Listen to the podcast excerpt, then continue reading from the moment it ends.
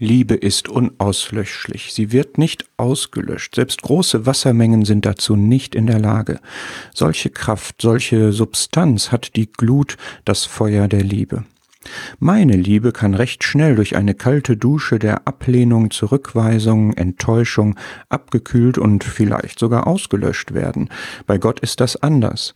Der Herr hat sich in seiner Liebe nicht beirren lassen durch alles Unverständnis, die Egoismen, Schwächen und Sünden seiner Jünger. All das wusste er schon vorher und ist bewusst diesen Weg gegangen aus Liebe. Und er hat am Kreuz vorgeführt, wie seine Liebe standgehalten hat, selbst wenn alle ihn verließen, verrieten, verleugneten, verspotteten, provozierten, entwürdigten und letztlich und vor allem sogar Gott ihn verließ.